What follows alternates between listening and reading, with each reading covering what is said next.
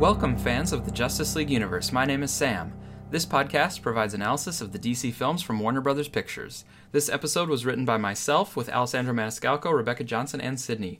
You can find us on Twitter individually, and you can follow the show at JLU Podcast.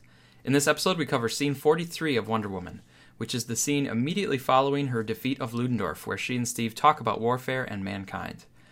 But before we get into scene 43, we have a couple loose ends that we want to tie up from before.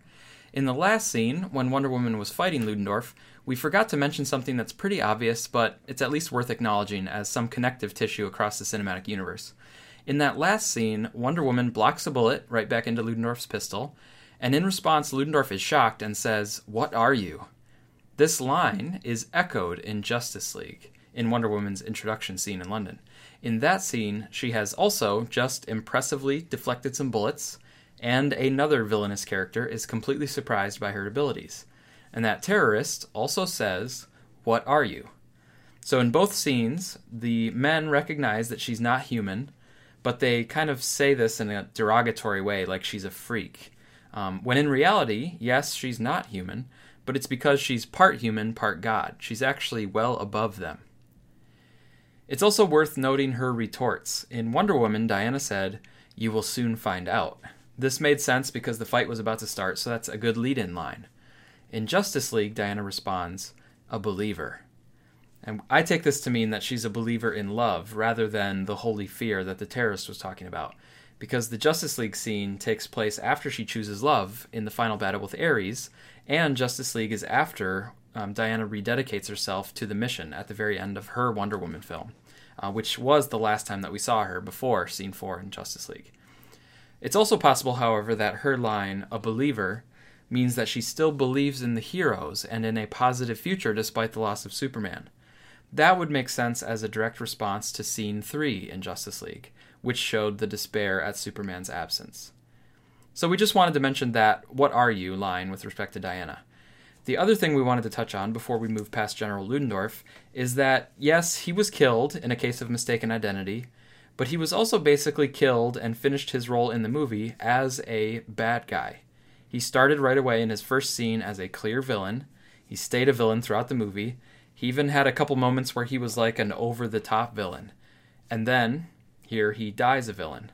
There were never any moral complications or shades of gray with his character. Now, in a superhero movie, it's certainly acceptable to have an uncomplicated villain but one could critique Wonder Woman specifically for this choice because there's an explicit theme in this film about men having both the good and the bad inside themselves. We see that even the people who Diana thought were the good guys are also contributors to why the war started in the first place and why it continues. Wouldn't it have been an even better development of the theme if they would have also shown the war happy General Ludendorff having somewhat of a light side or some hint of redeemability. Show a little bit of good in there, even though he's a bad guy overall, but the good and bad are together. That would have really driven home the point that it's never just black and white, good and evil. It's about choices and the complexity of humanity.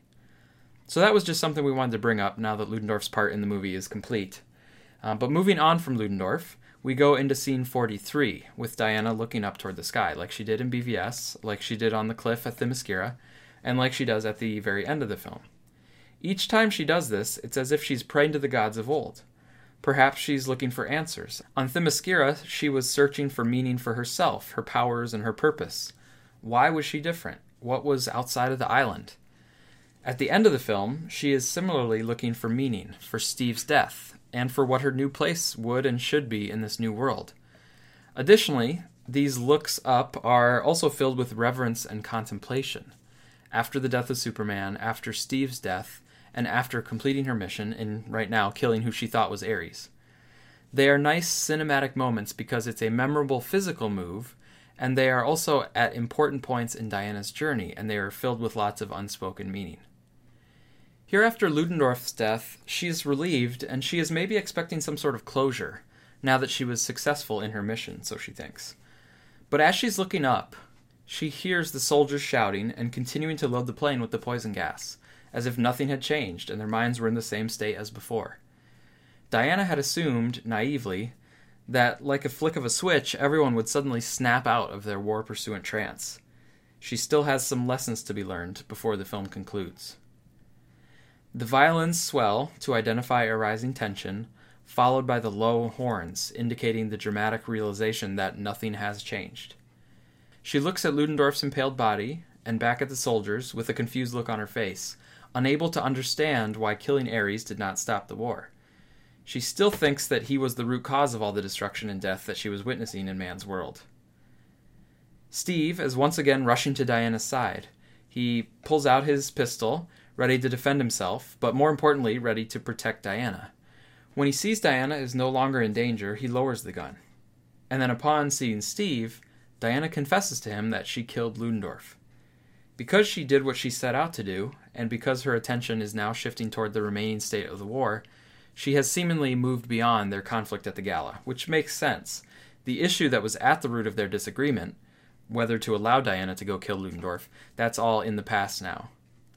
She conveys to Steve her confusion by saying, I killed him, but nothing stopped. You kill the god of war, you stop the war. This line also functions to make sure the audience is very clear on what was going through her mind when she was hearing those sounds of war. And by the way, this clarity through dialogue will be a hallmark of the scene. For example, she goes on to say about three more times that the soldiers should stop because Ares is dead now. But Steve, heroically focused on saving lives and with his mission not yet complete, he immediately tells Diana they have to stop the gas. Diana is still struggling to understand what went wrong with her own logic. She looks to Steve for answers, but she, as a demigod, doesn't know the answers and expects too much from Steve as a human to have them. However, he at least tries to broaden Diana's understanding of man's world. So, in response to the underlying question about why the war hasn't stopped, which is really a broader question that we can extrapolate from about why are there wars at all in our world, Steve tells Diana that maybe it's them. Maybe people aren't always good. Ares or no Ares, maybe it's just who they are. So he's kind of making this broader point that maybe it's part of human nature that naturally leads to these wars. It's part of us as humans. And at first, Diana is stubborn and refuses to believe that this is true. It's, she refuses to think that man could be party to such horrendous acts and cruel treatment as she's seen. If mankind is capable of this kind of stuff and they're naturally kind of inclined to it, that would seem to be a terrible and definitive indictment of mankind which is in fact what the entire world kind of was grappling with and felt after seeing World War One, and then even more so with World War Two.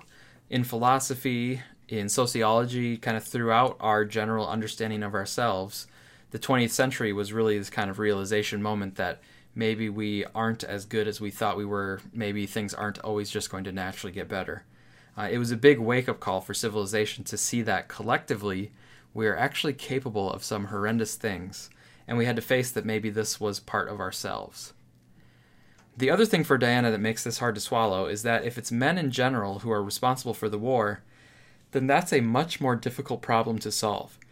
Killing one god or one general, though difficult, is a much more tangible solution than trying to reshape the thoughts and behaviors of people in general. So Diana initially refuses Steve's explanation remembering the death of children and the dishonorable fighting tactics she had witnessed. She says it cannot be them. But then she remembers even further back to her mother. And Diana brings back the parting words that the world of men do not deserve her. So Diana is no longer the naive daughter leaving the island. She has now seen much of the world and realized the wisdom and perspective of her mother. But she has not reached full maturity yet because once again she tries to make sense of things by implementing a binary rationalization, clinging to her mother's words by insisting man does not deserve her or her help. But this is a shallow way of looking at a problem or situation. As Steve tries to explain to her, it's not about deserve, but about what you believe. As people of free will on this world, we are all responsible for our own actions, and therefore we are all to blame for the problems of the world. Even those who are not participating in the evil deeds can be complicit to it through their inaction. That the world of man has allowed themselves to be governed and ruled by those who would bring them harm is in some ways their own doing. But if you believe that the war should stop, that some injustice should be corrected, then it is up to you to do something about it, not to wait for someone else to speak out and act. And that is what Steve asks Diana to do to help him save thousands more by standing up and being the change to end the war. Because as Bruce Wayne tells Diana at the end of Batman v Superman, men are still good. Steve Trevor and Superman both acted because they believed in the good in people, not because they thought they deserved to be saved. The idea of the power of belief extends to Diana's battle coming up with Ares, in which her belief in love allows her to tap into her inner godly strength. And by the way, these words, deserve and believe, are two of the most important words in the movie. And they've been set up before this, and they'll pay off at the end. Not only did Hippolyta talk about what men do and do not deserve, but the Oddfellows also toasted to not getting what they deserve. And Ares will use the notion of deserve to try to corrupt Diana too.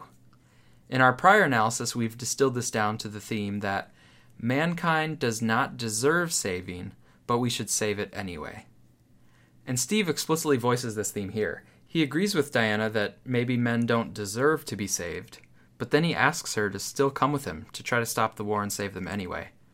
And although she isn't ready to accept this position yet, she will by the end of the movie enact this theme.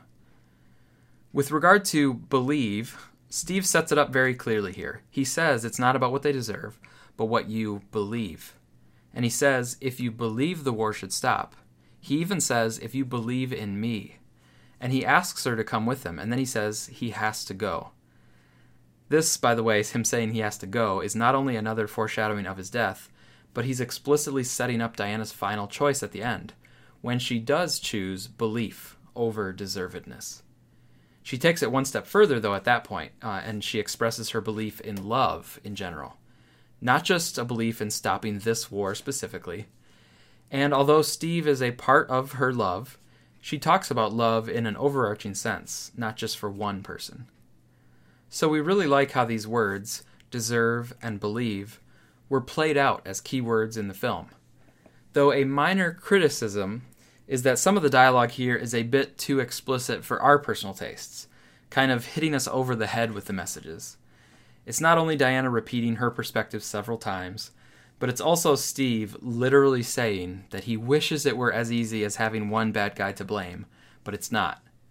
So it's a good point, it's a fair point, it's a theme in the movie, but for us, we really enjoy drawing those implications ourselves from the situations or from subtle suggestions. Although, yes, we understand that it really is more inclusive and crowd pleasing to lay it out explicitly in the dialogue. Anyway, Steve is here, having helped Diana work toward her goal throughout the film. Uh, there's just a few instances where he expressed doubt about what she was doing, but mostly he was a solid supporter to her. And now it's turned around, where he is asking Diana to help him. But she refuses. So for a moment here, she is exhibiting the behavior that allows evil to thrive by not acting to stop it. In that sense, although she's a god, here she is being no better than man. Steve parts ways with her to pursue his own mission. He calls the guys over, and Samir promptly asks where Diana is. And although his question may have been initially out of concern for her, he quickly becomes concerned for them when he freaks out a bit after learning from Steve that Diana would not be joining them. Charlie continues to use his scope to help the group, and he identifies the gas bombs. Samir says he has a plan on how to get in so that they can try to stop the attack. This sets up the next part of the action in the finale. And the gang are now acting selflessly to help people after learning from Diana's example. And yet now it is Diana who is abandoning those in need of help. That's our analysis of scene 43 of Wonder Woman. Next up, we'll have another scripted episode in which Sir Patrick reveals himself to Diana, and the Oddfellows go and kind of work towards that plane that's getting loaded up with the gas. To close here, we want to thank the Suicide Squad cast for covering the latest DC news, and Man of Steel Answers for their in depth DCEU analysis. And of course, thanks to all of you for listening. And we invite you to check out the reward packages we have available at our Patreon page at patreon.com slash JLUpodcast, where we have giveaways and bonus content.